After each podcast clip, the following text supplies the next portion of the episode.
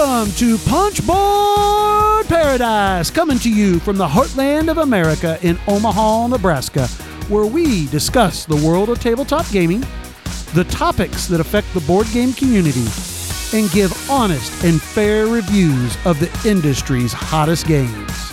In episode 57, the Punchboarders talk about recent plays, head on over for a Kickstarter corner, and then review 18 Chesapeake. Hey everybody, I'm Clef. Hey, I'm Chad. I'm Richie. So you know how we've been talking about new podcasts or, you know, different podcasts or whatever. Somebody asked that question not too long ago and I was like, I don't really listen to anything. Yeah. Well, I have found a podcast that I'm loving, okay? I could not remember what you guys said for those history ones that you said you liked or whatever. I just didn't remember at the time. So I just went and I found, I'm pretty sure it's just a generic one, but it's called History This Week. And they're about a half hour long, and it's just, they just pick a topic and, you know, this week, and they'll go back, like say, go back to 1830 when the Johnstown flood, you know, and they'll talk all about that, or they'll go back and do like the first flight around the world back in 1924, you know, so, and it's just cool little things, and the person just, you know, will kind of give information. They'll usually have like an interview that they'll take little snippets out of, and they'll just kind of paraphrase and everything that what they're talking about. But I've been loving them. I mean, I've probably listened to 15 of them. I'm definitely never listening to our podcast again. I'll tell you that. So you're telling me though that's going to help my Trivial Pursuit score then?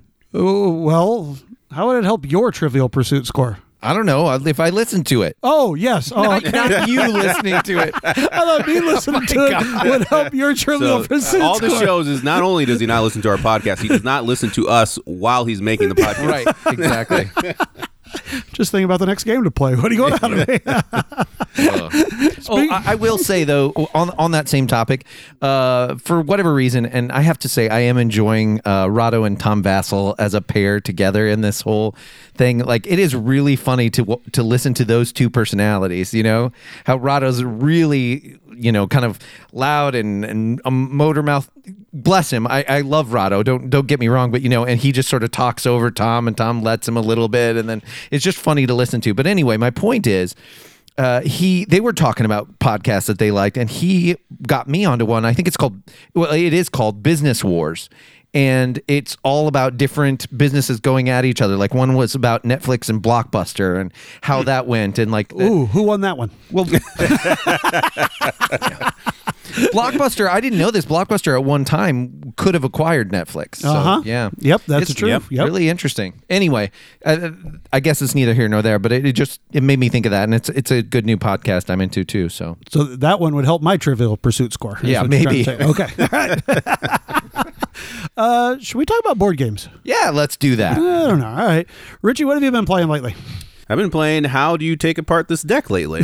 Quite a bit. Ooh, that doesn't sound like a very fun game. No, it's not fun at all. Not fun at all. I like that Richie always has us. You know, like nobody expects us to play that game because Clef's game is how do I open the hood of my car? Hey. Clef plays the how do I avoid outside. Usually. Yes, that is my... That big yellow thing up out there, I don't like it at all. No, neither do I. And people keep asking me questions about this, the paper patio, and I'm like, look, I just work here. I don't. That's right. I'm not involved in the planning of this thing. Go talk to my wife, please. But we did sneak in a game, an older game. I've been playing a lot of older games lately. We did sneak in a play of The World of Smog on Her Majesty's Service, which is an older CMON game, kind of back when they didn't just do, you know, the dudes on the map, dungeon crawl type game. This is kind of a puzzly game where you're trying, at the very beginning of the game, you get a secret location where you'll exit the board, and you also get a secret combination of, they call them ethers, but I mean, it's basically just resources that you're collecting. The whole goal of the game is you have to collect those resources, get to your spot, and then exit they call it the shadow market. On your turn... and the board is actually really cool. It's a board that has like a bunch of gears. There's like 8 or 9 gears out on the board. And depending on what side of the board that you're sitting on, the prices of the different ethers will change depending on what price is facing you. And also, like, there's barriers out on the board that make it hard to move. There's different agents that will come out onto the board. But the whole game, you are kind of jumping around. You get 3 actions per turn. unless you have the Shadow Master, which I'll explain that here in a second. But you get 3 actions per turn. Then there's income phase. You go to the next round. You keep doing that. And you are moving around trying to buy the different ethers that you need to leave the market. At the same time, you can pick up these power cards, which let you do, annoying things like flip the board completely.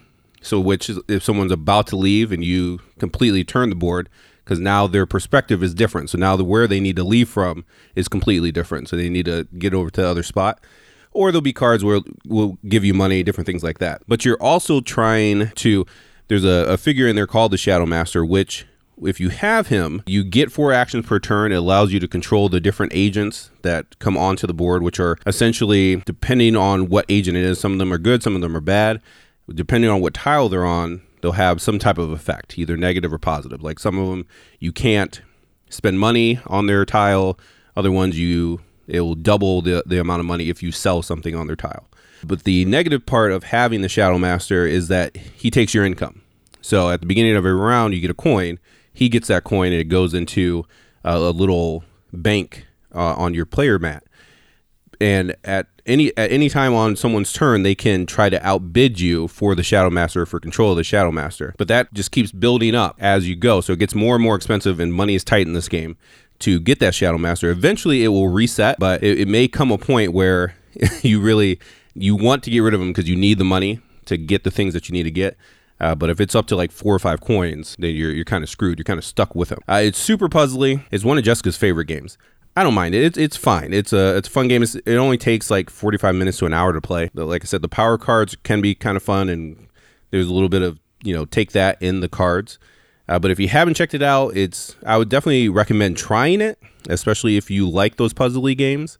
And I mean, it's a beautiful production. It's an absolutely beautiful production, and like I said, a really cool board. Does Jessica like the take that nature, or she likes the puzzliness? Does she like being able to rotate the board right as you're going to get out of the place with the ethers? She likes the puzzliness. So like, yeah, try it, because I mean, on your turn, obviously you're trying to get the stuff that you're trying to get, but you can also, I mean, obviously you can see what the market values are for the other person. So you're trying to get the stuff that you are trying to get, and also try to make it harder for the other person. How old is this game? I've never even heard of it. It came out in 2015. They kickstarted it. It was a smaller Kickstarter. It was when they were definitely still Cool Mini or Not at the time. And I think this was before Blood Rage and all those other games that kind of blew them up. So would I like this, or it'd be too swingy for me with all the cards? It might be a little too swingy for you. I think it'd probably also be too light for you. Your wife might like it, possibly. Yeah, I don't care about her, but so you're saying I wouldn't like it. Okay, gotcha. Yeah, all I don't think you would like it. Okay, well that's what is the title of that game again? It is The World of Smog on Her Majesty's Service. Wow, that's a mouthful. Yeah. Well, it sounds like the pandemic has still been influencing your plays because of what you have time for and that you're playing with family. And that's the same situation with me, basically. We have time for, we played some Clank Legacy, but we have time for shorter games. You can probably ignore this next 45 seconds. Oh, real quick. Yeah. We just played Clank Legacy this past Saturday. Okay. 3-hour game. Oh, I know. Some of those go on. Some of those go on. The longest Clank game I've ever played. Oh yeah, I know. It was ridiculous. Which number are you on? Which game? I think we're on game 8 or 9. Oh wow, yeah, you're really up there then. We just resumed my wife and I with the Clarks, and I think we just finished game 8. Mm-hmm. Ooh, I tell you, sometimes you get done with your turn, you can go and take a nap. I mean, there's one time where in between my turn they completed like 4 or 5. Of the stories, yeah. So I mean, yeah, I could have gone and taken a nap. I did go up and get some treats for myself and some refreshments, but yeah, that was the longest game I've had so far, and that wasn't that much fun. Yeah, that's the one problem with that game, in my opinion. I think it's still a really fun legacy game, but the way that the rules and the stories come out mid-game really slow it to a crawl sometimes. But so we have been playing Unlock a little bit because my son really likes those. I know that that you guys don't, but I will say that the newest box, and I'm glad that they're including 3 in a box now, like they were doing in European release of that game. And the newest box that I've played anyway, Heroic Adventures, we've played 2 of the 3. This group has video game one, which is fun, a Sherlock Holmes one, which is fantastic, I think, and way better than Sherlock, you know, the Sherlock Holmes game and, you know, that Yustari put out and a long time ago, way better than that. And then there's a Alice in Wonderland one that we haven't played. So we've been having fun with that. But Richie, listen up. I did play a game I think you'd really like by the Ridback crew. So, okay, yeah. Ben Riddle and Matt Pinchback. Mm-hmm. Now, I think this was suggested from one of our friends on our Slack channel, Wesley, but I got it the other day. It's called Stellar. And so it's a neat little two-player only card game that's very back and forth. Okay, I didn't realize that was two-player only. I've seen it. I just hadn't actually looked into it. Yeah, so it's interesting because it's really snappy. It's only 12 turns, and basically you have this card tableau that is made up. It makes up this telescope pattern, this card tableau. And then there is a card row that is numbered 1 through 5. And then you have suits of cards that are either planets, asteroids, interstellar clouds, moons, or black holes. And then those are all numbered in suits 1 to 5. And so basically what you're doing on your turn is you already have 2 cards in your hand because you start out with it. You have 2 cards in your hand, and then you are playing. You're taking a card into your hand first from that card row that has the numbers on it. Then you pick one of the 3 cards from your hand and either put it into your telescopes. So when you put it into your telescope, if it's like a moon card, for instance, it has to sit next to another moon that's already there, so it has to be adjacent. And then those cards all have little stars on them from 1 to 3. So those sit on your telescope cards. And then now that I've played a card on my telescope cards, I have to take another card from the card row, and I have to be aware of what number it is, because the card I played down on my telescopes has that number 1 through 5 as well. And so if I played a 3 moon, now I have to take the 3 card from the card row and play it into my lab notebook. Now the lab notebook's important because you're just trying to create runs from 1 to 5 again. So that's your multiplying score. So if I get 2, 3, and 4 of moons in my notebook, then I multiply that by how many stars I have in my telescope tableau, and that's going to help my score. There's also endgame scores for majority in certain rows of things, and then what they call a diversity bonus. If you have all 5 kinds within your telescope, you're going to get another bunch of points. So it's really quick because you just fill up the 10 or the 12 cards in your tableau of your telescope, and that's it. And it goes like 15 minutes, but it's fun. It's thinky without being overly so. I kind of put it along somewhere in between Parade and Peep Mots as far as kind of thinkiness.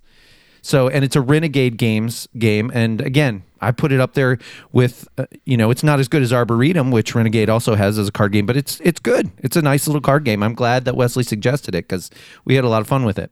Well, I like a lot of their card games. They have, because they did Fleet as well, right? Oh, yeah. Yeah, I love Fleet. And we also have another little card game from them, which is fire themed. I can't remember. It's a ladder climbing game, but actually pretty good as well. Right. So that's Stellar from Ben Riddle and Matt Pinchback. What about you, Clef? What have you been playing?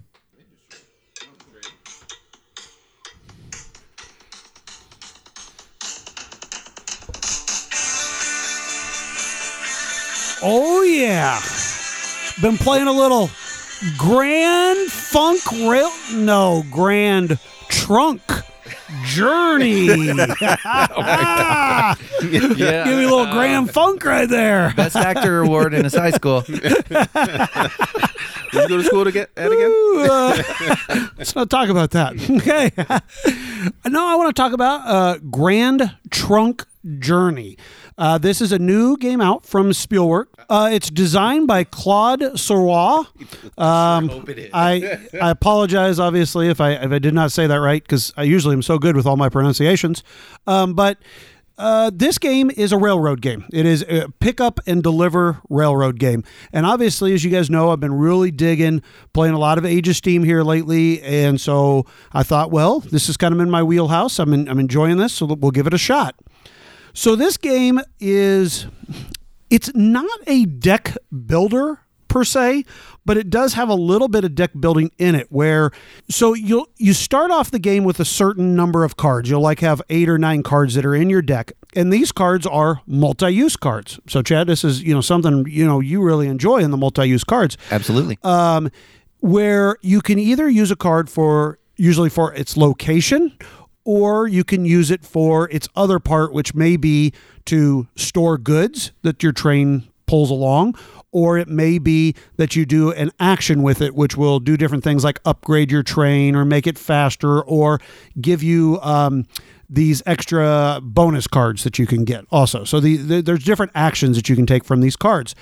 And as the game goes along, one of the actions is you add a new city to the game. And when you add a new city to the game, you will go into your like extra cards and you'll add that card to your deck. If you're the one who finds the city, you can either put it on top of your deck, so you'll draw it, at the end of the round, or you can put it into your discard pile. Everybody else, though, will go get that same card also, whatever that city was, and they have to put theirs into their discard pile. But what's another thing that's really interesting about these multi-use cards is usually you'll have a multi-use card and it's the same for everybody. In this game, I might say have the Burlington card, right? And my Burlington extra ability is, it might be to do an upgrade. Where Richie's on his color, it might be to find a new city, or it might be a cart that can hold goods and stuff like that. So the cards are actually different for each player. So you might be wanting to go get a new city, not only because of the location, but because you're looking to get that action into your deck. So a little bit of a deck builder, not much, but a little bit in that aspect. Otherwise in the game, on your turn, you're always going to have two options. You're either going to play a location and then move your train to that location.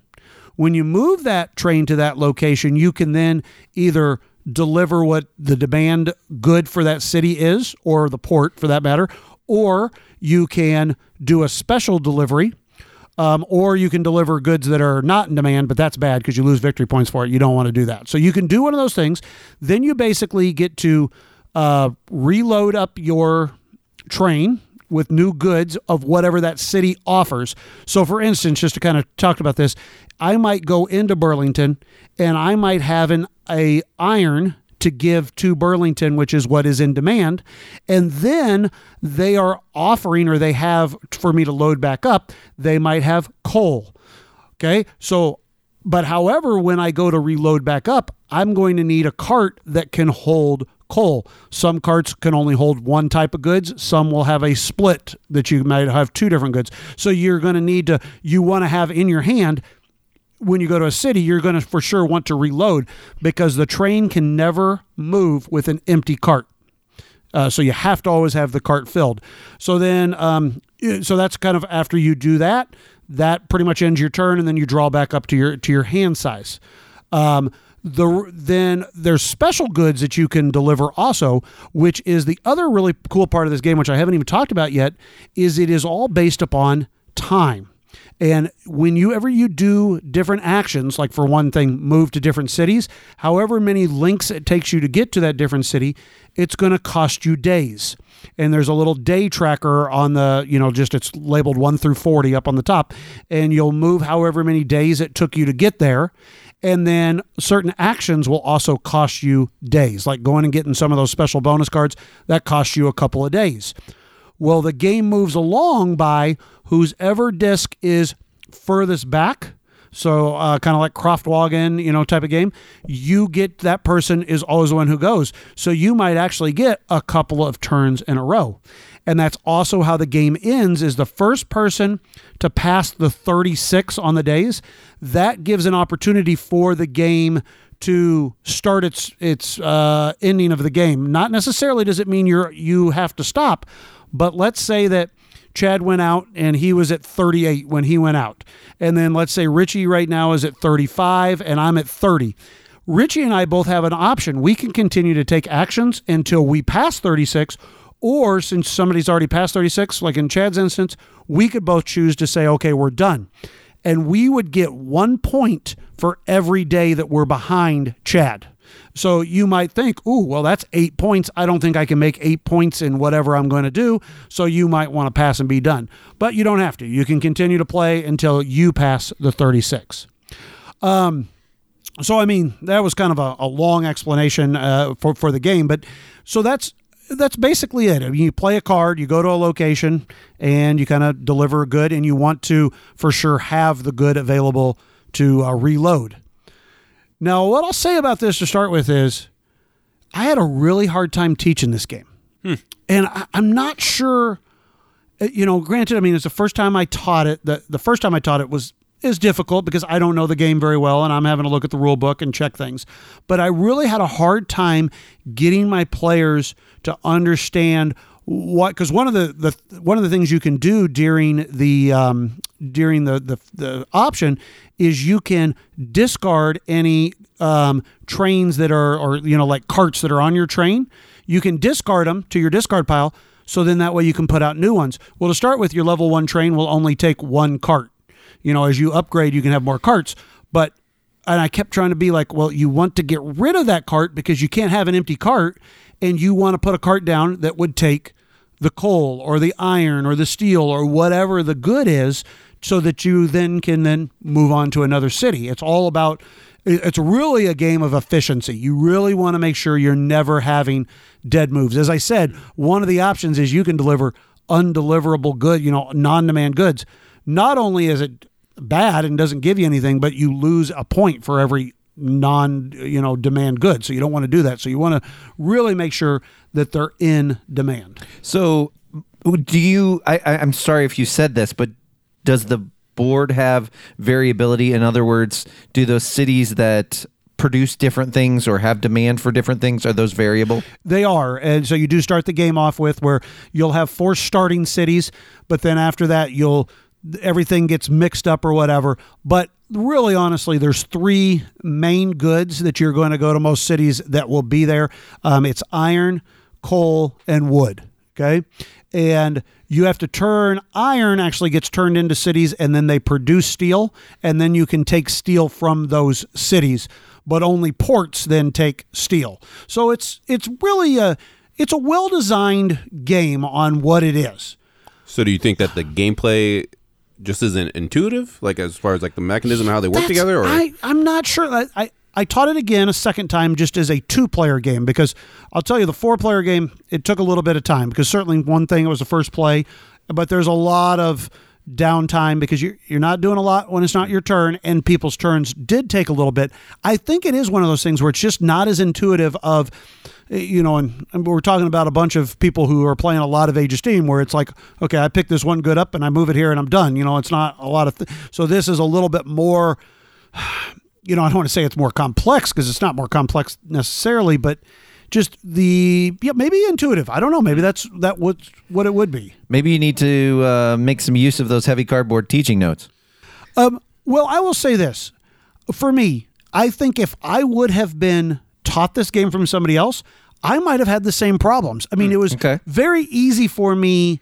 And, you know, I have to read rule books. I'm not a very good learner of a game when I just, you know, for somebody teaching it for me. So it helps for me to have rule books and read them. So maybe that's part of why, you know, it was easy for me, but it was tougher for everybody else. So you sometimes, well, and I've noticed this too, when I teach you a game, and it's not just my teaching, that you sometimes check out a little bit. And I do, because sometimes I'm just like, you know, something maybe isn't quite grasping me, and then I just think, all right, well, whatever, I'm just going to be pushing buttons anyway. So yeah. I have been known to snooze a little bit while Chad's been teaching a game and still come back and win. So, but yeah, well, the game, the 4-player game, and, you know, I'm curious on your guys' take on this. Well, let me rewind just a night before. And my good friend Brent, I don't think he'll mind me talking about this at all, he brought over Imperial to teach, okay?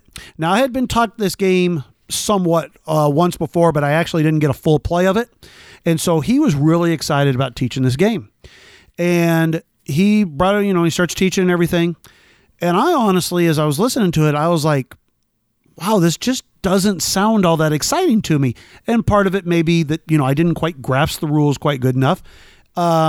But as we started playing, I found the actions that you're taking in Imperial to be kind of boring, and, you know, just didn't seem all that exciting about what I was doing. Now, as the game went on, you know, certainly I started to understand things a little bit better and understood the whole thing with the company stocks and everything. And I don't want to go into Imperial, but anyways, I will say this: I don't think I was a very good, student in that case, where I think that everybody had kind of felt like, oh, I wasn't caring and kind of checked out, and so. That's kind of that's a tough thing for a teacher. And then the same thing happened the next night where when I was teaching Brent, he totally was not enjoying the game. And he completely was just like, I don't care, and checked out. And that's a really tough thing when you're trying to teach a game, to have somebody just not, have you guys experienced that? Not counting me, where somebody's just completely checked out. And not only have they checked out, but they're absolutely seem like they are not enjoying themselves. And that's one of my things I hate the most when I'm teaching a game is somebody not happy while playing it. Yeah, no, I totally agree. Especially if it's like during the teach. I think that's the worst because it's like, you haven't even tried yet. Play the game. Right. Yeah. Obviously we've all done it at one point in time. I try not to. I try to be focused and pay attention during the teach. And even if it's something that I don't think I'm necessarily going to like, I try to find some joy in it, whether it's throwing the chits at Chad in forum or whatever. I try to find some fun in the game while I'm at the table. But yeah, it is tough. And usually, for me, because usually when I'm around you guys, Clef is teaching, so I don't usually run into it all that often. It's usually with Jessica that I run into it. And this is kind of cheating, but then I just give her the rule book. Like if she's not paying attention, I give her the rule book. I say, read it. Just read it out loud to me. Just read it. And we'll play the game. And that just, because she's kind of the same way. If she has not read the rule book, then it doesn't necessarily stick right away, or it doesn't sound interesting right away.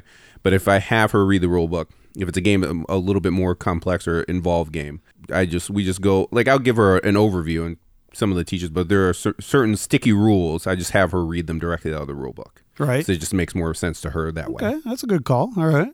First, I have to say, like, I try, unless it's for the podcast, which can sometimes be hard, but I try, if I'm going to enter into a game, I try not to, if I know, because if you're not enjoying it at the teach, it's probably because you didn't want to play it in the first place, going in, that's most likely. So I try not to get involved in those situations if I don't have to. And I will try, if we have more people, if that seems like the problem, I'll either figure out if we can split into a group or just change the game. Because if somebody seems like they're miserable or they even feel like they're going to be miserable, you kind of have to give another option, because then everybody has the potential to be miserable at the table. Sure. It certainly can bring down a game night for sure. What if you feel miserable? Do you feel like you should just put on a happy face, or do you feel like you should speak up and go, wow, this game is just really not working for me? Usually I'll try to start the game and play it, right? Like I said, if I know it's not something I'm going to like, unless it's for the podcast, I'll try not to get into that game. I'll try to suggest different things. We play Munchkin because my son loves Munchkin at my house. So this is different because players are a different age, right? Sure. But I try to find the fun things in that game, and then, we'll play that way, Sure. I'll try to find what the fun in the game is of itself. But like I said, if you already know that you're not going to have fun, it's best to not say yes to that, because it is going to affect everybody, I think. Right. Yeah, I try to avoid those games. But if it's like an hour, hour and a half, whatever. If someone really wants to play it at the table, I'll play it, and I'll have a good attitude during the game. I may talk about the game afterwards, but if it's a short game, like the second game I ever played with Chad was Flapjacks and Sasquatches. What was that? That's right. Sasquatches and Flapjacks, yeah, something like that. That's right. That was not. And neither one of us wanted to play it. Nope. We didn't really know each other at the time, but we both kind of looked at each other and were like, how can we get out of this? But we ended up playing whatever, and you just have fun with what's at the table and who you're with, right? Because sometimes when you end up doing that, because it was somebody else's card game that they wanted to get us into, and I knew, like, I already had sat down at a table with Richie, so I knew if all else I was going to enjoy Richie's company, probably. Sure. So that's what happens, I think, sometimes in those situations, is you end up playing something you don't like with people you do. Yeah. Right. And so that can save a game sometimes. Yeah. And I think for myself, I was you know, a good thought is whenever you're playing a game, and if you are, even if you don't enjoy it, you got to remember that's somebody's favorite game. I mean, you got to think every game out there, there's got to be, well, maybe not every game, but there's a lot of games out there that are somebody's favorite game, and you don't want to ruin that experience. And I think that's, you know, I know we talked about gamer flaws a while back, but I think that's one of those things that I really need to watch myself, because I can all of a sudden just feel like, oh my God, this is too light or too random, and this is just not a lot of fun. I'm just not enjoying this. And I can find myself maybe not wanting to try my best or whatever. And I think that's, as a gamer, I've got to make sure, and as a, you know, especially as a teacher, I know I hate that feeling when somebody just does not, you know, and it's not necessarily even, sometimes you don't know it before the game starts. I mean, you might think, oh, this game sounds really fun. And then you get into it and you're like, oh my God, this game is terrible. And unless, you know, I mean, there's been some games where I luckily am playing with somebody else who's been like, oh my God, this game is terrible. And so at least then we can quit. But if you're playing a game with somebody who wants to play it, yeah, that can be tough. Yeah, sometimes you can ask, right? You can say like, okay, does anybody want to keep going? I'll play it. If people want to keep going, I'm happy to play it. But if you guys want to be done with it, I can do that too. You know, so you kind of take the temperature of the table. But another thing that the way you just brought this up, that's kind of interesting too. And I was thinking you were going to go a different direction with it. But when somebody checks out while you're teaching, and it's not necessarily because they don't like the game, but more just because they're checked out. Like it's hard to engage them with the rules at the table. And sometimes what I'll do in that situation is I'll give them pieces to put out on the board to do an example. So I'll give them something to kinesthetically involve them in the gameplay or the example if I can. Sure. Just to try to keep them engaged. Yeah, that's a good call. Well, that was a good question though. I'm glad you brought that up. All right. Well, speaking of games that nobody liked, let's go have a re-review of Thunderstone Quest. All right. This is our somebody's favorite game out there. Okay, sorry.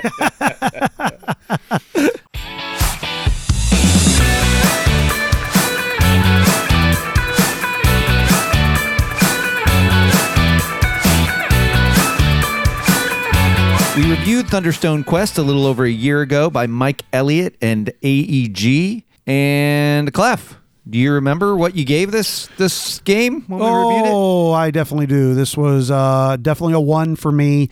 And, you know, this is one of those type of games where it's just not for me. So it's just I had a miserable time playing it. But it, once again, if you like deck builders, I don't like deck builders. If you like dungeon crawls, I don't like dungeon crawls. So everything was just not in it for me. I don't have, you know, this game might be great for other people, but for me, it's going to remain a 1. It's a game I haven't thought about, talked about, wondered about, or anything in the past year, and nothing's going to change that about me. It's actually appropriate that we talked about what we did before this look back, because I remember this play at Richie's house very vividly and how miserable you were even during the beginning and the teach of it. This was an experiment gone bad of us trying to do this game. Yeah, I can't disagree. And here's the thing. I like deck builders. I like dungeon crawls. And I bought this game because there's a lot of people that I listen to that liked this game. It was like one of their top games of that year. Right. So when we said we were going to review it, I just went out and bought it, sight unseen. And it just left the collection maybe about a month ago. And I tried to, even after we reviewed it, I gave it a 3 initially. Even after we reviewed it, I tried playing it again with Jessica. And my biggest issue with this game is how the game end trigger of having to go through those decks. It takes forever. It's way too long for what this game should be, and I would rather play Hero Realms or Star Realms. Like, that's what deck builder should be. It should be quick, boom, boom, boom, get your deck built up and play. And I'm shocked that, because we went back and listened to what we gave, and I'm shocked I gave it a 3, because after even trying to do that, I was miserable trying to sort the cards so that I could go trade the game. because there's way too many cards. So I just threw everything back in the box, and I sent it that way, and I just let the guy know. I was like, look, I'm not sorting this. So I got to join Clef on this one because I was miserable in my last play of it and miserable trying to get rid of it. Yeah, even my now 10-year-old, he was 9 at the time, he literally said this game is too long for what it is. Yeah. And I have Smart to agree. Kid. Yeah, I have to agree. So I recognize that some people really like it, but I just don't. If I wanted to play like going into a dungeon, and that kind of stuff, I'm going to play a different game than that. And if I wanted to play a deck builder, I want it to be faster, like Richie said. So I can't believe, okay, here is my first score that I was way off on. I gave it a 4. A 4. And I will say, I am lowering it to a 2 as well. Like I said, I was just way off on this game. I think I wanted it to be better than it was, and it's the sin of too long of a game for what it is. But we did post it on our guild, and it's not a punch type of game for the most part anyway. Richie, why don't you read what Joe Freustad had to say? I'm all ears to hear what Joe had to say about this game. So Joe said, I haven't played and don't have any desire to try it. Not in my wheelhouse. That sounds what I would think Joe would say about it. But meanwhile, Wesley Vandenberg, who's one of our Punch Bunch and interacts with us quite a bit, he said it's probably his favorite market deck builder instead of a trench deck builder. He calls Star Realms a trench style, and Dominion is a market style, right? Yep, okay, I got it. But he said, the thing that really bugs me about the game is the point scoring at the end. The game is perfectly suited to inject some creativity into the end game where the guy who beats the dungeon wins, but no, we're just collecting points along the way. So he's not really into it. He says he'd give it a very respectable 4 out of 7, but his better half would put it higher. So, I guess it's one of those games that he plays, sounds like, a little bit more because his better half enjoys the game. So okay. He likes it. He finds the side quests cool and stuff, but he says that the game is too long for what it is, and there aren't a lot of ways to mitigate getting wounds, so you have to deal with them and lose momentum and all those kinds of things. So, yeah, in the end, I think most of the Punch Bunch either didn't play it or sided with us in that it was either a mediocre game or just not one that's in our wheelhouse. Yeah. We will stay away from those type of games from now on. Promise. All right, but speaking of a game that would be up the Punch Boarders alley and probably the Punch Bunch's alley, we got a little Kickstarter corner. Chad, what do you got for us?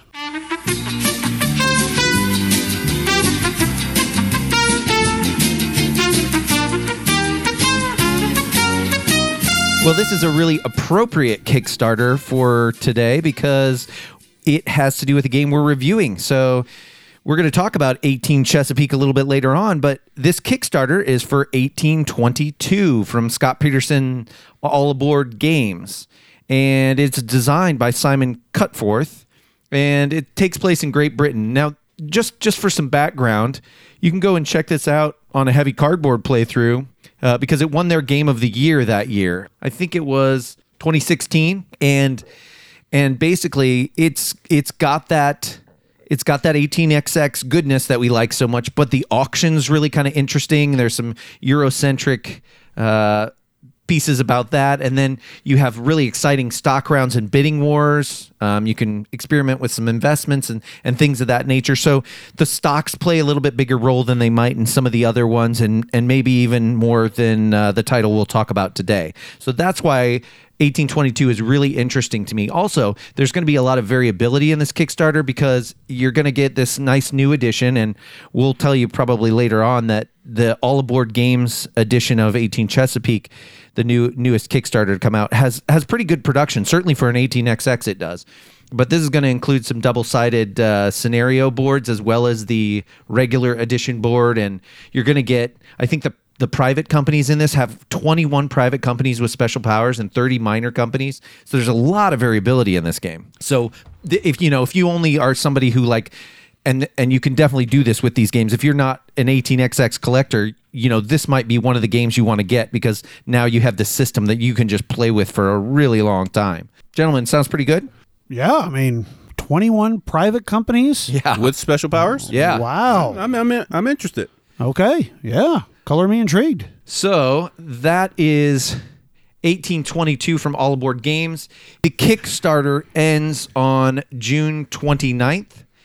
This might be one of those things where you go in with a bunch of other buddies. I think I'm going to try to do that because you get a deal on shipping with your copies, basically. And then the price on this Kickstarter is $120. So Woo! It isn't cheap. But like I said, if you're going to go in, you might want to find some copies to ship with. So, or you might just want to have a friend who buys a lot of 18XX games. I'm glad Chad's here. But that is 1822. All right, guys. Now it's time for our featured review of 18 Chesapeake.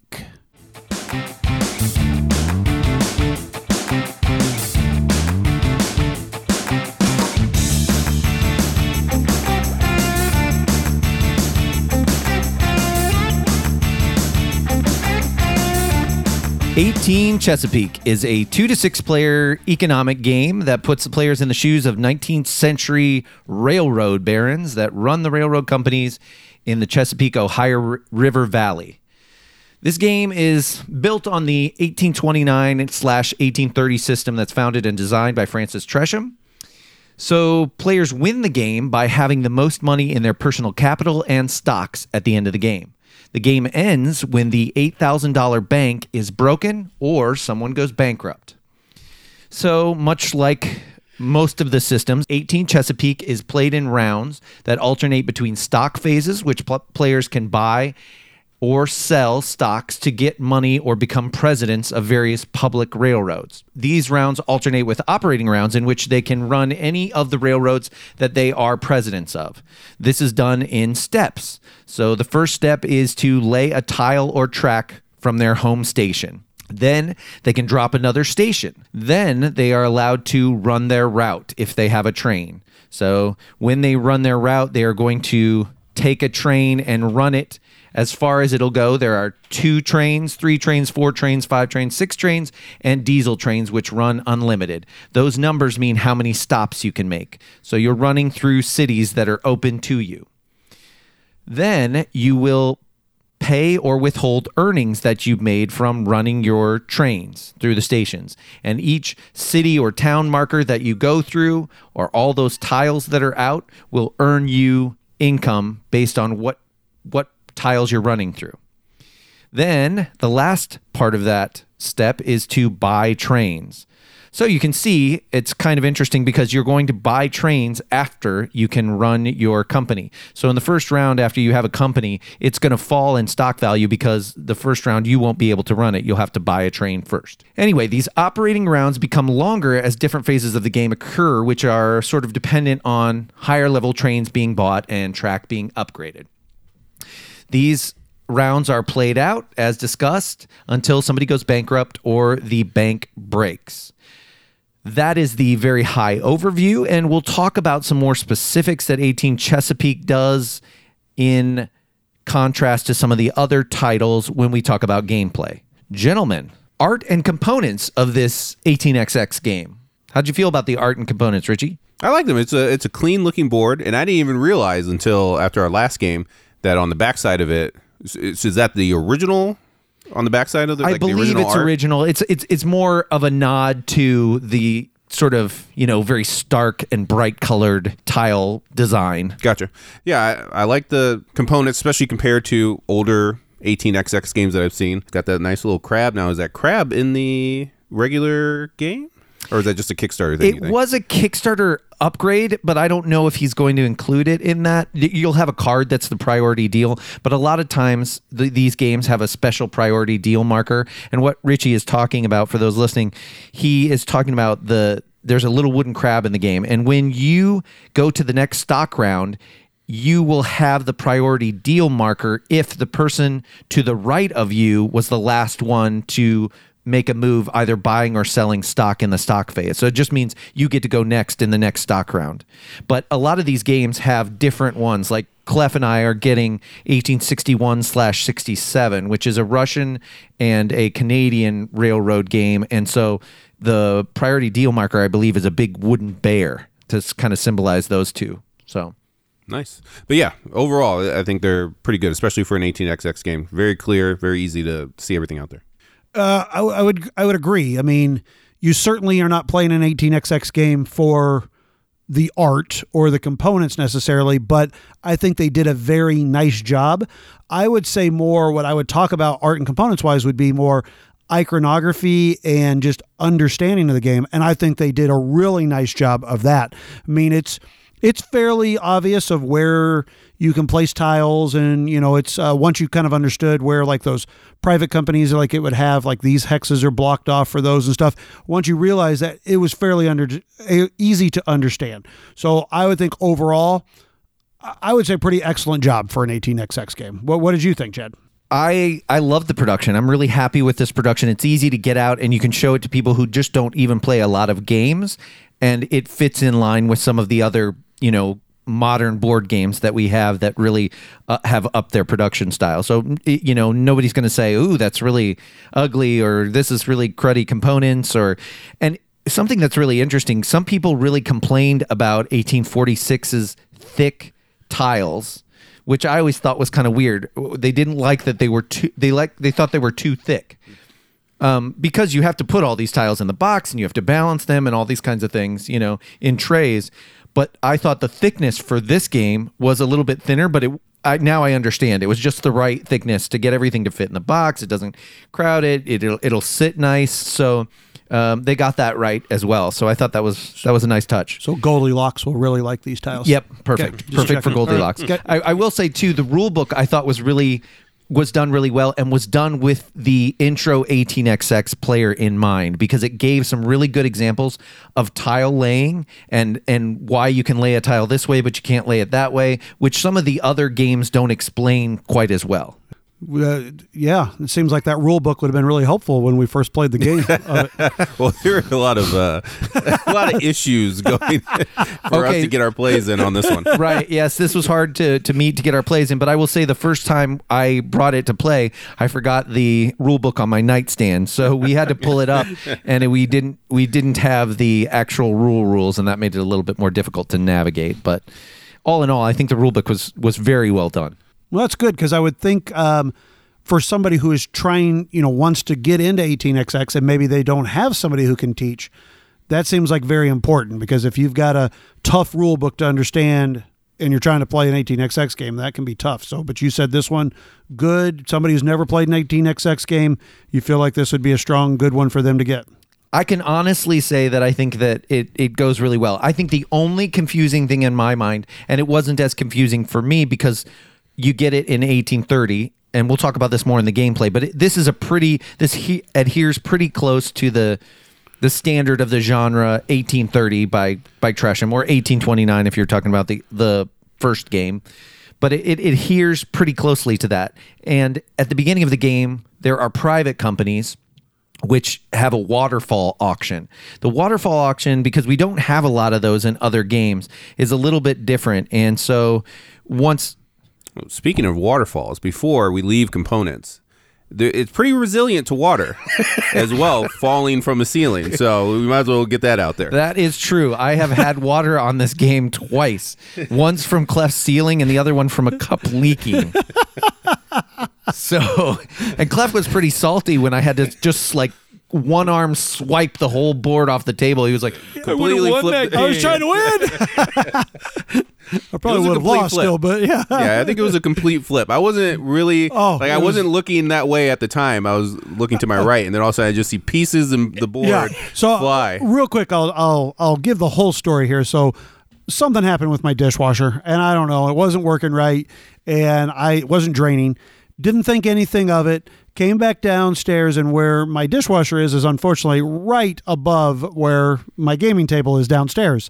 So we're starting to play, you know, we're having a good old time, and we're deep into it. And I'm like, oh boy, I mean, I'm enjoying this.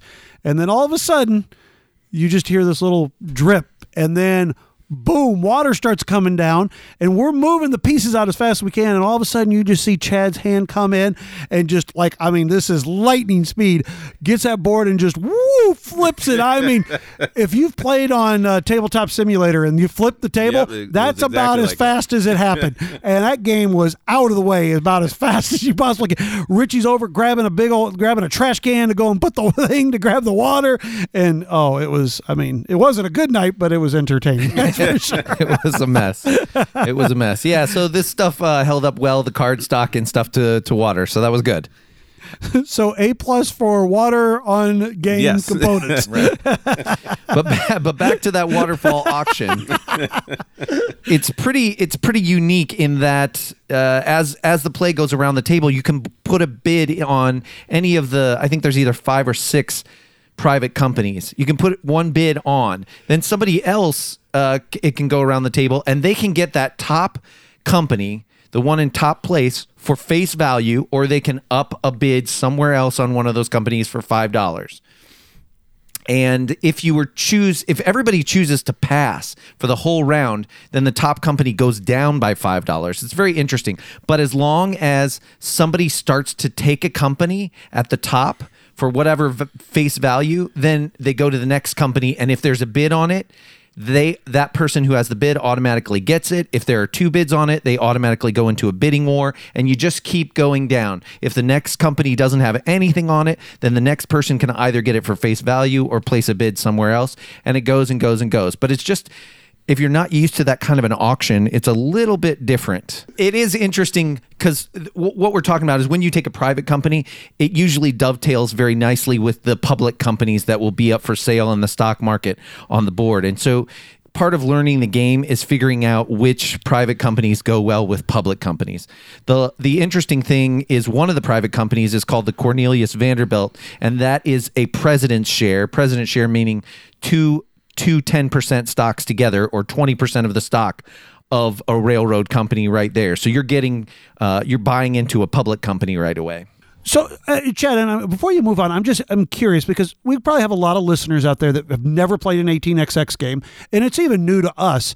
I mean, tell me just, I mean, in the, you know, the dumbest terms, what is an 18XX game? Basically, how does it work, and how do you play it? So, like I said, you're really buying stock in these companies, and you're trying to make money out of them. One of the things we've talked about in the past, you have your personal money and your company's money, and that's an important aspect in 18XX. It's also in City of the Big Shoulders. Right, okay. So you're trying to run that company, or at least squeeze money out of that company, right? You may not run your company the best way. There was some interesting interaction between the two of you in our last game where, you know, you were trying to figure out whether Richie's going to stick you with a company or you're going to stick Richie with a company that doesn't work, but you're always trying to make that money work for you on the stock market. Okay, so you're buying stocks, and you're trying to run a company, and you're trying to just make money out of that company. And then, so overall, one distinction, I mean, when we say 18XX, we're really referring to the fact that there are a lot of games out there that start with 18 and then have a different year behind them, or even now, you know, maybe like this one is 18 Chesapeake, but they all do the same thing. They're almost all train games, and really it's all about buying stock, running companies, and then just trying to make the most money at the end of the game. Would that be the dumbest way? I mean, yeah. I don't mean to say dumbest, but the most simplest way to try to explain that? Right. There are a lot of nuances to it, but essentially that's what you're doing. I don't always want to say run good companies, because like I said, you might trash a company to make money off of it and stick somebody else. Right. But yes, you're just trying to make money. One of the things when I started getting into 18XX, and even with some of my plays when I was teaching, you kind of forget that you are sticking money in that stock market. You want it to be able to work for you as soon as possible. So when you're buying into public companies, you want to remember that you hope that those companies are the ones to run their routes, basically. Because like I said, when you run a company, you can either pay or withhold your money. So that's an important distinction too.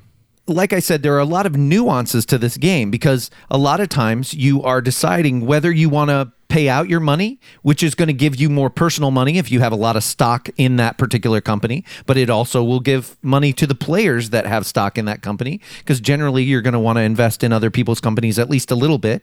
Also gives you leverage over them because you can mess with them. You can sell their company or they can sell your company, and now your share price drops. So that's another aspect. You're playing around with people's companies by dumping shares into the market. Yeah, and you kind of alluded to this earlier, because the unique thing about this game is you can try to all of a sudden make a company very bad and try to dump it on somebody. And so Richie and I had that unique moment where in our game, I had a company where I messed up on my trains and I was not going to have any trains. Mm-hmm. And I could have went for just not buying a train for it. And I could have dumped off the stock during the stock round. But unfortunately, Richie was the first person to go in the stock round. Not unfortunately for me. Yeah, not unfortunately for you. So I had to go with a different route. So that's, it's, I think that's a lot of the gameplay in the game. Richie, would you agree with that? That it seems like there's where a lot of the game is in that stock manipulation? Yeah. You definitely want to try to have priority deal if you can. If you can try to work that out, just as far as try to keep buying and try to keep pushing it around so that it hopefully ends on the person right next to you. And then you really do have to watch the other companies to make sure that, if you have two shares in a company, you can get that dumped on you.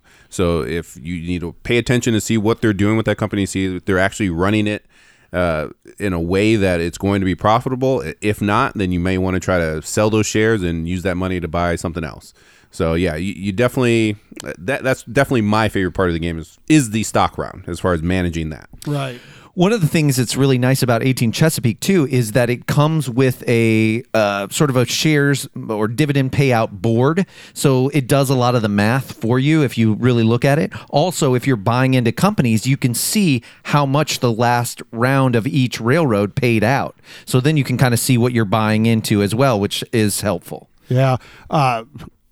Going back to art and components, that was one of the best components that was out there, because that was really nice, because unless you're Joe Farrell and you can do multiplication up the yin-yang in your head in 2 seconds, it was really nice just to look over there and see that. Richie talked about some of the interaction, and we should talk about this before we go any further. You'll hear it if you listen to anybody talk about 18xx games for any length of time. There's something called the train rush, and that is how fast you push trains, because trains in this game can rust. And that's important, because if you have a company where your trains rust, they rust out because people have bought trains further from it. So let's say I buy a 4 train. I think, if I remember right, the 4 trains in this game rust the 2s. So if I have a 2 train and Clef has two trains, and I buy a 4 before Clef starts his operating round, his 2s automatically rust. And now he's on the hook because he has to buy a train his next run. He absolutely has to. And if his company can't come up with the money, then he, as the personal president of the company, has to delve into his personal money and his stock money to come up with the money for a train. And when we're talking about the higher level trains, that gets really expensive, and it can cause a person to go bankrupt, which in this game is harder because it's it's more friendly to newer people. Well, and the other thing with the train rush, and the thing that got me in hot water, was you have a train limit also. And to start the game with, it's 4 trains. And I was really hoping to push right away and try to get into the 3 trains. And so I bought like 3 or 4 2 trains right away.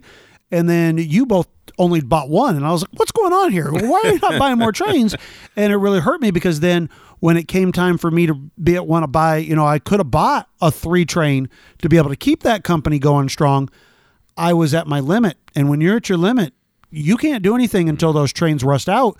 You can't just simply say, oh, I'm going to just ditch this train. You're stuck with it until it rusts out. So that's a interesting aspect of the game too, being real careful of your how many trains you have. One of the reasons you wanted to push 2 trains in that beginning was because you had a private company that let you build a tile near the public company that you had built into, but you couldn't use that private company until you sold it to your you're a public company, and those private companies aren't up for sale until you get to the three trains. So that's why Clef was kind of doing that to push it so that he could get that special ability of the private company into his public company. Which that company was like humming to start with, because I did have four trains and it had a bunch of different routes it could run.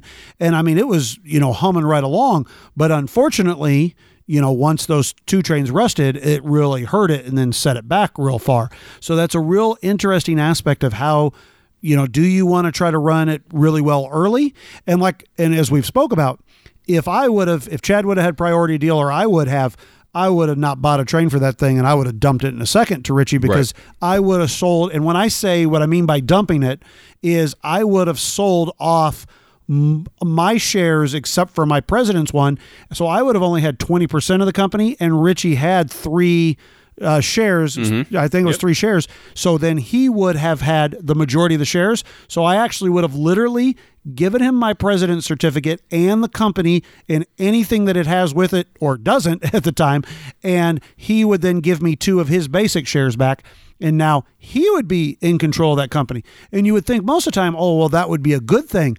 But if you've really made it a bad company and it has no money in it and you're stuck with this really crappy company, that can be really it's going to set you back. Tough. Yeah, it can really set you back. So that's something about that game I really thought was interesting. I mean, yeah. One of the other things that you can do in this game too, if you have multiple companies, is you can do what the professional 18xxers call suitcasing a company, which means you really just using the company to shuffle money and trains back and forth. Because you can buy a train, your company can buy a train from another player or from one of the companies that you own as well, as long as it's $1 or more. So you can, you know, if I have four trains in one of my companies, and let's say I want to get a three, and I already have four trains, but my other new company doesn't, I could sell one of my threes to that company for $1 or more, depends on how much I want to have in that company, and then I can get my three train into that company at the same time. So it's win-win if you do that kind of correctly and plan for it if you can.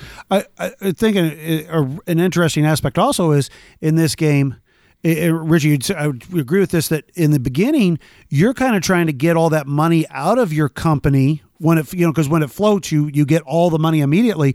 You're kind of trying to get the money out of that company into your personal so you can buy more stock and have more options. But as the game goes on, you got to be real careful because you need to start getting money back into that company when it comes time to build those bigger trains. Definitely starts to run out pretty quick. And the reason I didn't buy that many trains at the beginning is because, one, I had only won one private company out of the waterfall auction.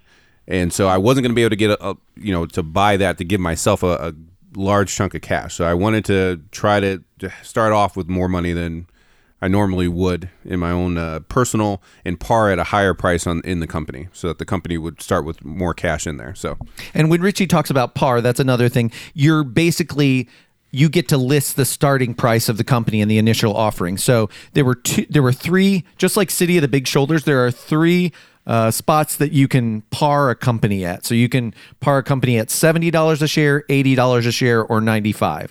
And you're just trying to figure out in the beginning, based on how much personal money you have, how many shares that you can buy to have, you know, at least 6 shares. Sometimes somebody else will help you float the company. You have to have 60% or 6 shares out on the table for the company to float. And so you can't count on somebody else necessarily doing that. So if I'm going to do that, I need to make sure that I pick a price that I can buy 6 shares of within that round, so that again, the money starts that I'm investing in the stock market starts to do its work for me, and I can get more influx of cash. Yeah, I think, and I'm not an 18xx expert, and I'm sure there are people are out there that would be able to do all kind of crazy things, but at least, I think when you're starting off, when you first start getting stock in a company, I think you want to try to have it float. Because I remember you had one company where you just bought one share and then it just kind of sat there and you didn't do much with it.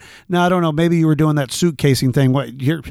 Those are words that I'm not familiar enough with to be able to work with. But at least for me, I didn't start buying a new company until I knew I was going to have enough money to purchase all the shares so I could get it going as fast as possible. Now, no, unless you are buying somebody's company that already floated, it's usually not a good idea to buy shares and have it sit there and not float, because it's money that's tied up that's not doing anything for you. Right. So, but yeah, I will echo what Clef said. Please, if you're listening and you're a seasoned 18XX player, we already apologize. We're trying to come at this from very new to the genre. I played two or three other 18XX games, but by no means are we at all, seasoned players. Right. This is from a very fresh perspective. If you would have seen my route building in the last game that we played, then you know I have no clue. It's probably better than Tramways. Yes, actually, I think it was. But, really, it had the same effect. It went nowhere. It did nothing. Now, Richie, since we're talking about route building, and you're our interaction expert, there are ways in this game when we come to the route building to do some stuff, to have some interaction out on the board, right? Yeah, and I kind of, I screwed Chad a little bit, I think, towards the end. And luckily, this was, because me and Chad ended up with three companies, is that right? Yeah, I think three or four. By the end of it? And three. You both had three and I had two. You had two. Yep. Yeah, so my one company that was just kind of, no one else had invested in it. I really wasn't doing much with it. I was trying to connect it to Ohio or one of the other large cities to get some money, at least start generating a little bit more money out of it. But I didn't, and Chad offered the tile manifest or whatever. I just kind of waved them off and I said, I'll figure it out. I'll be fine. But of course, the tile manifest tells you what it can actually upgrade to. Yes. So I ended up making a route that I needed to upgrade it to a certain tile, but that tile just didn't exist on the tile manifest. So that route just ended up sucking. But luckily, Chad was anticipating me actually being able to connect that, and that didn't work out for him. But yeah, and luckily it was just kind of my throwaway company. But well, in the town tiles or the divots, you can't upgrade those things, so you're just stuck. And it's like, oh man, when you're trying to run a 4 train, and it's like, oh man, I got one more spot and I'll make an extra $100, and that stupid divot is in the way for $10. It's like, God, get out of my way. Yeah. So the dits are small town stops, and they get in the way. So if you have a 3 train. It doesn't pay you very much money, but you still have to count that as a stop on your 3 train. So it's just a piddly $10 or whatever until you move on to the next city. So yeah, we curse the dits all the time. Until you get to the diesels, and then you're just fine with the dits. So I will say one of the other interesting things in interaction, and you might hear this a lot too, is that with your stations, because they're tokens, you can do what's called tokening people out. And that is a big place of interaction too. So in these cities, there's only so many spots for your station, because you want to run trains out of different stations to make more and more money for the company. So if you have like three trains, you can only run them so many ways out of a station, because you can never go over the same track twice, which we haven't said yet, but you can't go over the same track. So you're looking at trying to find different ways to run over different pieces of track.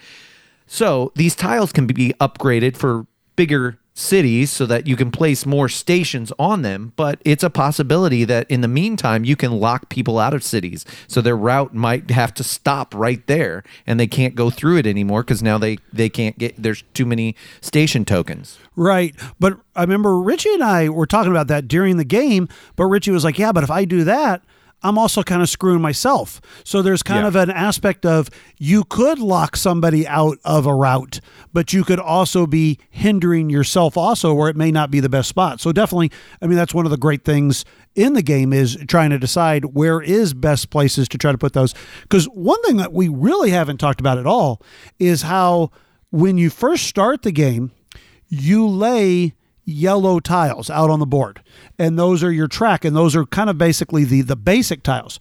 And as the game goes on, which is how the trains will kind of press how it goes, you're going to get to the next section, which then you're going to be able to put out green tiles, and those green tiles are actual upgrades for the yellow tiles. So it will give you not only more money when you upgrade these towns, but it will also start to give you, is what you're kind of talking about, Chad, options where you can put more stations into those towns, where before maybe only one station could go there.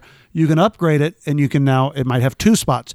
And then eventually then you move into brown, and then you start to upgrade with brown tiles, which then can even have more routes out of the city, more spots to put stations and such like that. So that's another interesting aspect of it, where in a game like like in a normal track lane game, like maybe even Age of Steam, I mean, you can upgrade tiles in that, but for the most part, they're the same type of tiles, where in this, you can keep making them get better and better as you go along. Yeah, I think that is another great aspect. I think having talked about all this and you kind of segued into it, we should talk about variability like we usually do with these games. So, I mean, I would assume that it's going to have tons of variability, because depending on which company that you take, where you start your routes, which private companies you get at the beginning of the game, I feel like, the game has lots of different variability. Now, I will say that I am a little worried as you maybe, I don't want to say master this game, but if you played it a lot, you might kind of figure out what the best routes or the best companies or just kind of what the best moves are. So then it could come a little bit scripted. But certainly for me, and as a newbie as I am into the 18XX world, it seems like it would have great variability every time that I would play it. Yeah, and I would say I have the same concerns. Like right now, I don't know what I'm doing anyway, so every game is new. But since each company starts in the exact same spot, it seems if you play this a lot and you master the game, it seems like there has to be a best route. Now, obviously, people can mess that up with how they are laying their tiles and all those things. But if you like I said, it could become scripted, like you were saying, Clef. I think the interaction messes with some of that a little bit, because if you see somebody take a private company, you're like, no, I'm going to make you pay for that if you're taking that private company, because that's a good one, and I see where you're going to start, and I see what other company you're gunning for, and if you do that, then I'm going to do this, or if you go that way, then I'm going this way. So I think there's enough interaction in the game where, yes, if you get a certain company, you're going to want to try this, but you have no idea what the players at the table are going to do to combat that, and I think it's very well thought out that way. So I think the variability is moderate at least in this game. Replayability? For me, replayability right now is still very high, because once again, it's so new to me. Now, I know I've heard people that have played, 1846 like hundreds upon hundreds of times. So obviously, some people out there think it has great replayability. For me, I don't know if I really got good at it and really new, would it still be that, when that variability kind of loses its edge for me, does the replayability just become the same game? I'm buying stock, I'm running the route, okay, let's see who did the best job this time type of thing. So I don't know. That's a tough one for me to say at this moment on my limited number of plays, if I think that it's got enough replayability in it. Yeah, that's tough to say. I would almost just say, like, as a system, 18XX, yes, as good replayability, because I would think, obviously, since once you know one, you kind of know them all a little bit. You just need to know the different rules that are changing. So I would almost, I'm kind of cheating a little bit there, but I would say, because like if I'm going to play another 18XX game, I'd be like, well, let's try out a different one for the replayability sake of it. Right. So certainly we're talking about 18 Chesapeake as this review, but certainly, this still is the 18XX genre, so I see what you're kind of saying there, Richie. And I felt like the more that I played the game, the more I felt like there was replayability in this game. So I felt like the more that you play, you start to see, oh, okay, now I see that I could have done this to you 2 turns ago, and it would have really U-turned your strategy. Now I see that. So I think that, like I said, it's one of those games that the more you get into it, and I feel like too, because I bought a bunch of 18XX games, and like I said, I've only played, I think this makes maybe my 3rd or 4th, but now after playing this a few times, now I'm like, wow, I could really just sit and play this a lot more and explore, rather than go crazy with all these other 18XX games that I need to get, because just delving into this, there's plenty much more to explore. So I think replayability is high. How about we talk player count next? Well, Richie and I are both in this exact same boat. We've only played it 3-player. We have a four-player game that might end sometime this year. Online. Maybe. I can't even. I mean, we've barely done anything. I couldn't even tell you what companies I have or anything. But for the most part, we've only played it as a three-player game. So it's hard for me. I know, Chad, you've played it two-player, so you'll be able to talk about that in a second. But I have played other 18XX games at higher player counts, and I guess, honestly, for me, I really actually enjoyed the three-player. For one thing, you start with a little bit more money at the beginning, so you have a little bit more leeway, I guess, and you have a little bit more opportunity to run companies as opposed to if you got a higher player count, you know, you might only get one company at a time or something like that in those higher player count games. Now, with Chesapeake, I can't say anything because I haven't played those there, but... I don't know, Chad, what was your two-player experience? So I played at 2, 3, and online I played at 4. And so I haven't played at 5 and 6, which is also what this plays up to. But I would say, of my very limited knowledge, the two-player game in this is really, really interesting because the president shares, instead of being 20%, because you can't do anything with a railroad unless you have the president share, so you're always getting that. But the president share is 30% or 3 shares instead of 20% or 2 shares like it is in the higher player count game. The other thing is, once that company, that public company, floats at 60%, all the remaining shares go into the bank pool, and people can still buy shares out of that bank pool. But if you go to buy a share that isn't of your company from that bank pool, another share gets kicked out first. So let's say that there's one share in Richie's company, because those shares that sit in the bank pool also earn his company money when he runs and pays out. So if that share's sitting there and I go to buy a share in Richie's company and I'm not the president, it'll kick that one share out before I can even buy it. So there's some really interesting interaction at the two-player game. Time-wise, because I know on the box it says, what is it, like 3.5 to 4 hours? Is that the time it says they say? 2.5 to 3.5 is what the box says. Okay, never mind. I have never experienced that. I would like it to be that way once you're really experienced, and maybe it is. We've never gotten close to that. Clef will get into it too, but Clef and I were talking through one of our plays once, and we kind of figured out you can, within a little bit of sitting and thinking at the table, you can plan what you want to do on your turn so that you're really ready, especially during those stock rounds, to make it move pretty fast. However, at the lower player counts, you're going to have more companies. So you can have, at a two-player game, you might have 4 companies, and then the other player have 4 companies. And then based on the stock market, the way that it works, and where your companies sit, I could have 4 of my companies go, or 3 of my companies go, and then I'm sitting there, and then the other player has all 4 of their companies go, and then I have my last company. So there can be some downtime there, and you're having to sit and plan for each company. Whereas I feel like at the higher player counts, you can plan and have your turn ready a little bit more, and it actually makes it go a little bit faster. I say poppycock. I don't... Faster, what do you mean by faster? Faster, I mean make the game go faster. I mean, you're saying 5 hours as opposed to 5.5 hours. I mean, what I guess out of every 18XX game I played, they're long no matter what the player count is. I guess I just don't see it being that much of a difference when you're talking about the time that you are going to invest in this game. It's still long no matter what. Yeah, I think it's still a longer game. I would say I believe that you can get this game down to 3.5. I haven't experienced it yet. I've gotten down to 4, and that was at the 4-player game playing all online. But and that was actually a play where you can get the diesels. The diesels didn't come out. Well, okay, I'm just because in the one thing we have not talked about with Chesapeake when we're talking about time here of the game, Chesapeake helps speed the game up, right? Because it. To begin with, every time you go back into a stock round, it removes a non-permanent train from the pool out of the game, so it tries to help speed the game up, because that's really how the game gets to moving. Correct.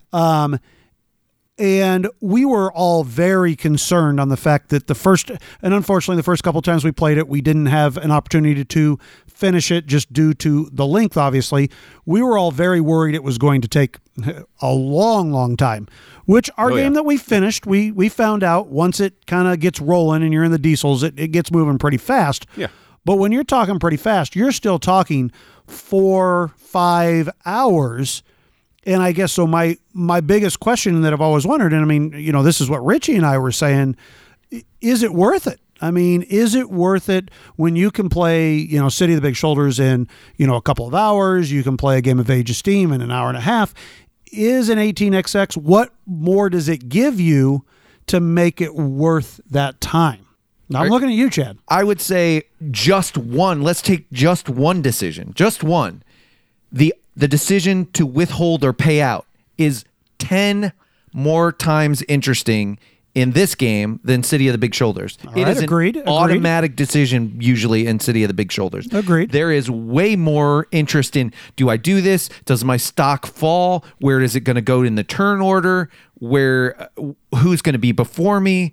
Do I have to, how much more do I have to buy out? Can I shuffle stuff between companies, which you can't do in City of the Big Shoulders either? You can't move stuff in between companies, so there's less manipulation of that. There's a lot more intricacy of the interaction. Sure. And but I definitely think that that's worth it to me. Absolutely. So the time is worth it for you for that experience. Okay. And I'm not saying it's not worth it for me either. You know, this is just, I think if you're thinking about getting into 18XX, and obviously I'm talking to to the Punch Bunch, and if they're thinking about this, that's one thing that we really have to talk about, because the time commitment for these games is a long time. Yes. No matter what your player count is, it's going to be long. I mean, maybe if you are playing with, because, I mean, we played that game of 1830 as 6 players. It still took us 7 hours, and somebody went bankrupt. I mean, so it's going to take you a while no matter what. Right, but 1830, this is, again, it's meant to speed it up by exporting trains. Also, the more you know what you're doing, the more... The game says you should push trains. I mean, that's kind of what you want to do in this game. Right, so the more you know, the more you push the trains, the faster the game goes. I don't know, guys. Are we ready to put a bow on this and give a little rating here? Yeah, they've heard enough from us, so let's do it. All right, Richie, tell them what that wonderful Punchboard rating system is. So in Punchboard Paradise, we rate on a 6-point scale, with a 1 being a game that makes you miserable and a 6 being a game that can make your top 10 of all time. Clef, take it away. Okay, so really for me, I enjoyed this game. I liked the buy-in of the shares, and I like the trying to figure out which ones I'm going to purchase and then what I'm going to run for the trains. And to start with, I'll say I really liked this game. I like the stock manipulation. I like the buying of the trains and trying to figure out which trains you're going to buy and then having to worry about if they're going to rust. I really like how early in the game you're trying to kind of get your money out of your company into your personal so you can buy more stock. But then as the game goes on, you really do have to think, boy, should I withhold or should I pay out? Because I need to be able to purchase trains later in the game, and kind of trying to figure those things out. I really, really enjoyed it. And I would say at this moment, at least, it was my favorite of my plays of the 18XX. And I think partly now, I'm starting to understand it much better. It's more getting to be in my wheelhouse, where before it was way, way off where I even understood anything. So I think as I continue to play, and I want to still continue to play more 18XX games, I think it will start to become more easier for me to understand, because now I have the basics and I understand it. Even since I'm sure I am terrible at laying out track and trying to figure all that stuff out, but as time, hopefully I'll get better. So I liked that aspect. My biggest thing about this is it worth the time? And that is the question that I'm always going to say about an 18XX game. Is it just going to be where I would rather play a game of Age of Steam, or, and I'm not comparing, I'm just saying, or a game like City of the Big Shoulders that I know I'm going to finish in a certain amount of time and still get the enjoyment out of them of that type of aspect of either the track laying or the stock building or stock buying and stuff like that. And I'm going to say at this moment, I want to explore more. I think this is going to be one of my toughest ratings, because I just, I hate rating something when I really haven't had a long time to really invest in it and try to find out exactly what it is. So this is going to be kind of off the cuff here for what I'm thinking. And at this moment, I'm going to go as a 4, all right? And easily I think this could move up to a 5 after playing it more. And heck, I could see in a year's time, who knows, maybe this moves up to a 6 and it becomes, the 18X games become some of my favorites. But at this moment right now, I give it a 4, and I think most of the reason I give that 4 is I'm not sure that I always want to invest that much time in the game when I feel like there are other games that are going to give me that for less time. Okay? So love it. I mean, if Chad right now said, hey, I want to go play it, I would absolutely play it. But I don't know right now if I'm still at a point of, hey, I want to teach other people and get it back to the table. So that's where I'm going to be at. I'm going to throw it in as a 4. So Chad, what do you want to give? What do you give this? Well, I think that was a good, fair, honest assessment, actually. And I would say, so here's what I think, because I hear Clef saying a lot, I don't know if I like this better than City, because it does some of the same things. Is it worth the time investment like City is? And some of those things, which is, again, for our listenership, a fair assessment. I think I might say, if you like the worker placement aspect or the drafting tiles aspect most of City, then maybe you don't need to play this game. If you really like the Arkwright-ish, run your company, manipulate the money back and forth, worry about your stock price, the production, that sort of thing, then it's worth dipping your toe into and finding somebody who can play it. Now, the other thing I want to say really quick is that this genre gets a heavy-duty label put on it. And I think, honestly, that this game is at least as easy to learn, maybe easier to learn than some Vitala Serta titles, actually, and shouldn't be as intimidating. There are things that we don't get to see as often in board games that are newer, that can feel like a step or something. But I think that overall, there is less to get a handle on in this game than some of those Lacerda titles, which I still enjoy. I am excited to have this title. And like I said, even though it's supposed to be a beginner 18XX, because of the 2-player variant, because that there is so much in this system that I enjoy, I am really looking forward to it. I've taught it to people that have only played 6 other board games ever and really enjoyed it. And so I'm really excited to get more play out of it, and I'm going to give it a 5 right now. It's an exciting game for me, and it's going to go up there right now in my top of the year. Nice, Richie. And it's also a tough rating for me because I enjoyed my plays of this. If you asked me if you're interested in 18XX, should I try this game? I would tell you yes, because this was my first 18XX game, and it was easy to get into. Even though Chad didn't have the rule book the first time, it was easy to learn the game even without that. And I did enjoy my plays. I enjoy what's going on there. I definitely enjoy the stock portion of 18XX more than anything else than the route building. That doesn't interest me as much. And I don't know how I love because I know like you can get to a point where you can just math it out, where you're not really upgrading tiles anymore. You're not doing anything like that. You can just kind of math it out, and that makes it go faster. But I don't know. It just seems a little anticlimactic way to end the game, and I'm not a huge fan of that. But I am still interested in 18XX. I'm in between a 4 and a 3. Oh, okay. Here's the thing: if you're interested in 18XX, I can't do a split rating, can I? No, you can't. Here's the thing: me personally, I'm not going to go out and buy an 18XX game. I'm glad Chad is, and I'm glad when you talked about 1822 and the special powers, I'm interested in that. I'm glad that you're buying that. I'm excited to get it to the table when you get it. But there will probably never be an 18XX game in my house, most likely. Okay. Just because I wouldn't pull them out. I'm going to play them with Chad, and that's who I want teach me the game. So I got to give it the 3. It's going to come in at a 3 for me. But like I said, if you are interested in 18XX, I would definitely recommend that you check out 18 Chesapeake. Well, there you have it, Punch. It gets a 4 from Clef, a 5 from me, and a 3 from Richie. That is 18 Chesapeake from Scott Peterson and All Aboard Games.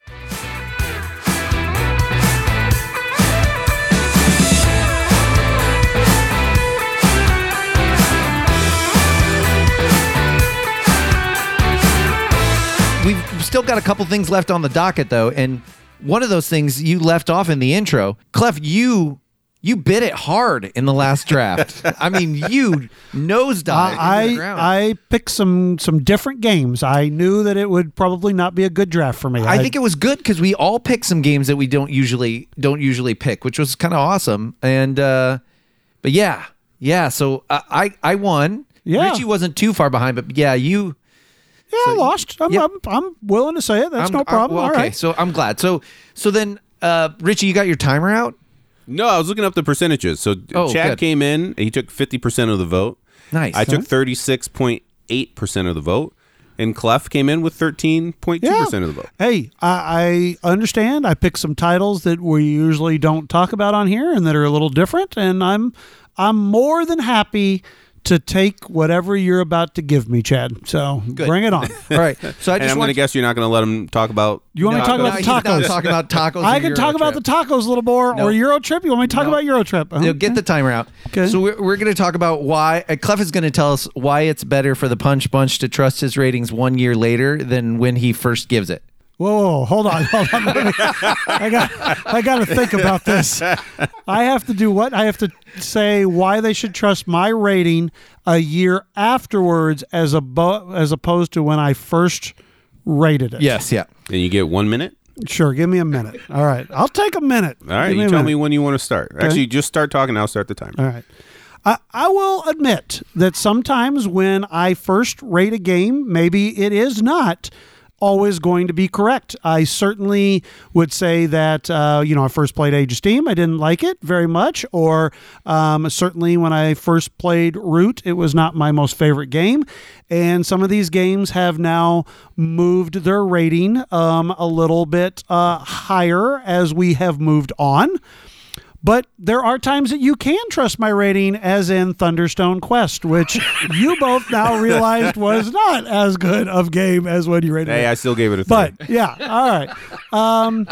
I definitely admit that sometimes my views change, and as I change as a gamer, not always am I going to be 100%, and why one of my challenges is to replay games that maybe I didn't like as much when I first played them to find out if they are maybe better than what I initially thought.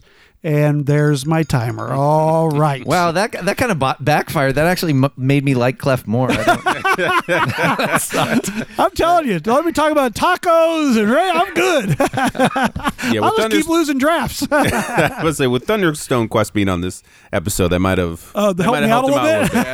Yeah, fair enough. Hey, my Black Angel one's not going to change. Yeah. My Forum Trajanum's not going to change. All right. So if you would like to participate in these polls that we have up, that kind of decide who gets punished at the end of an episode, even though it's backfired the past couple episodes. You can go check out our guild, Guild 3227 on BGG.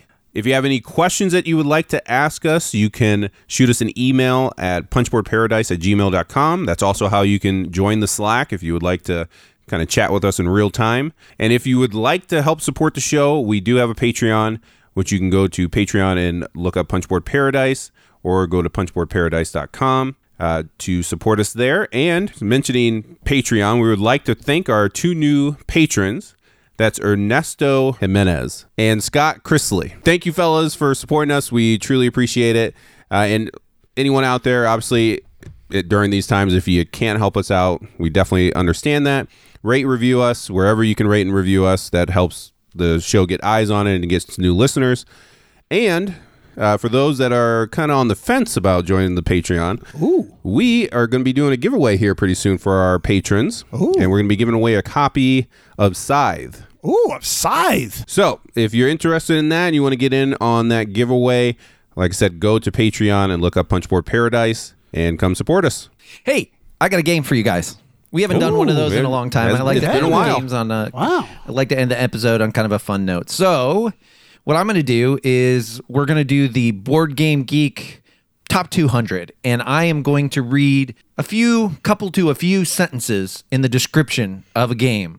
And the first one to name that game gets a point, all right?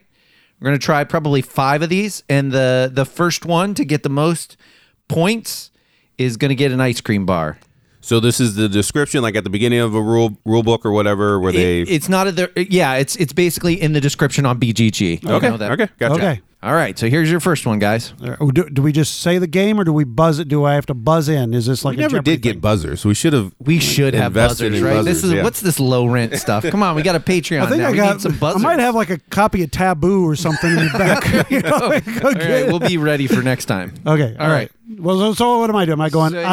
Oh, I got. Or no, I'm gonna answer. Buzz is clean. Okay, so just say buzz. Buzz, yeah. Okay. Right. Ready? With modular boards, programmatic command lines, and a story-driven campaign, each mission will be unique. Buzz. It was me. What?